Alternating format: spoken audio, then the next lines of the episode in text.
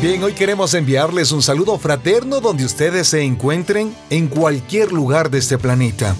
Usted cuénteme, ¿ya se despertó? ¿Ya se incorporó de su cama? Ah, está con un poco de presa. Tenga mucho cuidado. De esto vamos a hablar en nuestro siguiente podcast. Sean todos ustedes bienvenidos. Mi nombre es Bigmando Ramírez.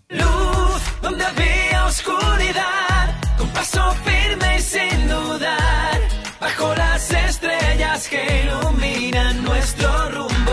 Hoy, aunque no veas el final, y aunque de tanto por andar, nunca dejes de soñar para Bien, nuevamente sean todos ustedes bienvenidos. Cuidado con la pereza.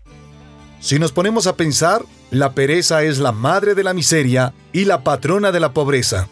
Aquellas personas que disfrutan no hacer nada y que tienen temor al trabajo, huyen de él como si fuera un castigo y de esa forma se vuelven pobres. Hay muchas personas que disfrutan del sueño y encuentran todo tipo de excusas para no trabajar. Son los que alimentan la mente de cosas obscuras, por tal razón la mente desocupada se convierte en el taller del demonio. El trabajo es una bendición, dignifica a la persona. El trabajo no es un castigo ni fruto del pecado. Todo lo contrario, es una orden de Dios. El trabajo nos conforta a las personas, suple las necesidades de nuestras familias, hace prosperar a la sociedad, engrandece las naciones y glorifica a Dios. El trabajo es una bendición y debemos dedicarnos a él con mucho esmero y cuidado. Todo trabajo es realizado de manera honesta y digna y satisfactorio.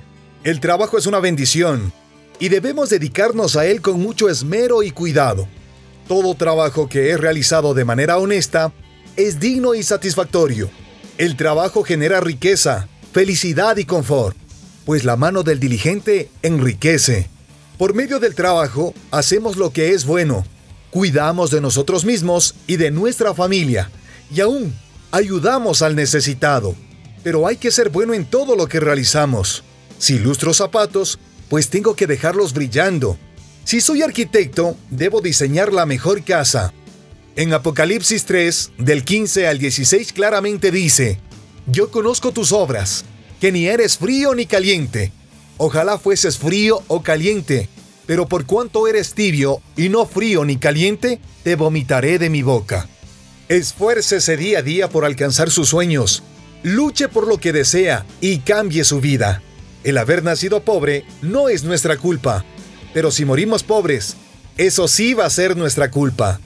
Usted, estimado oyente, estimada oyente que nos está escuchando ahora, no puede volver atrás a cambiar el principio, pero sí puede comenzar en el lugar que se encuentra y cambiar su final.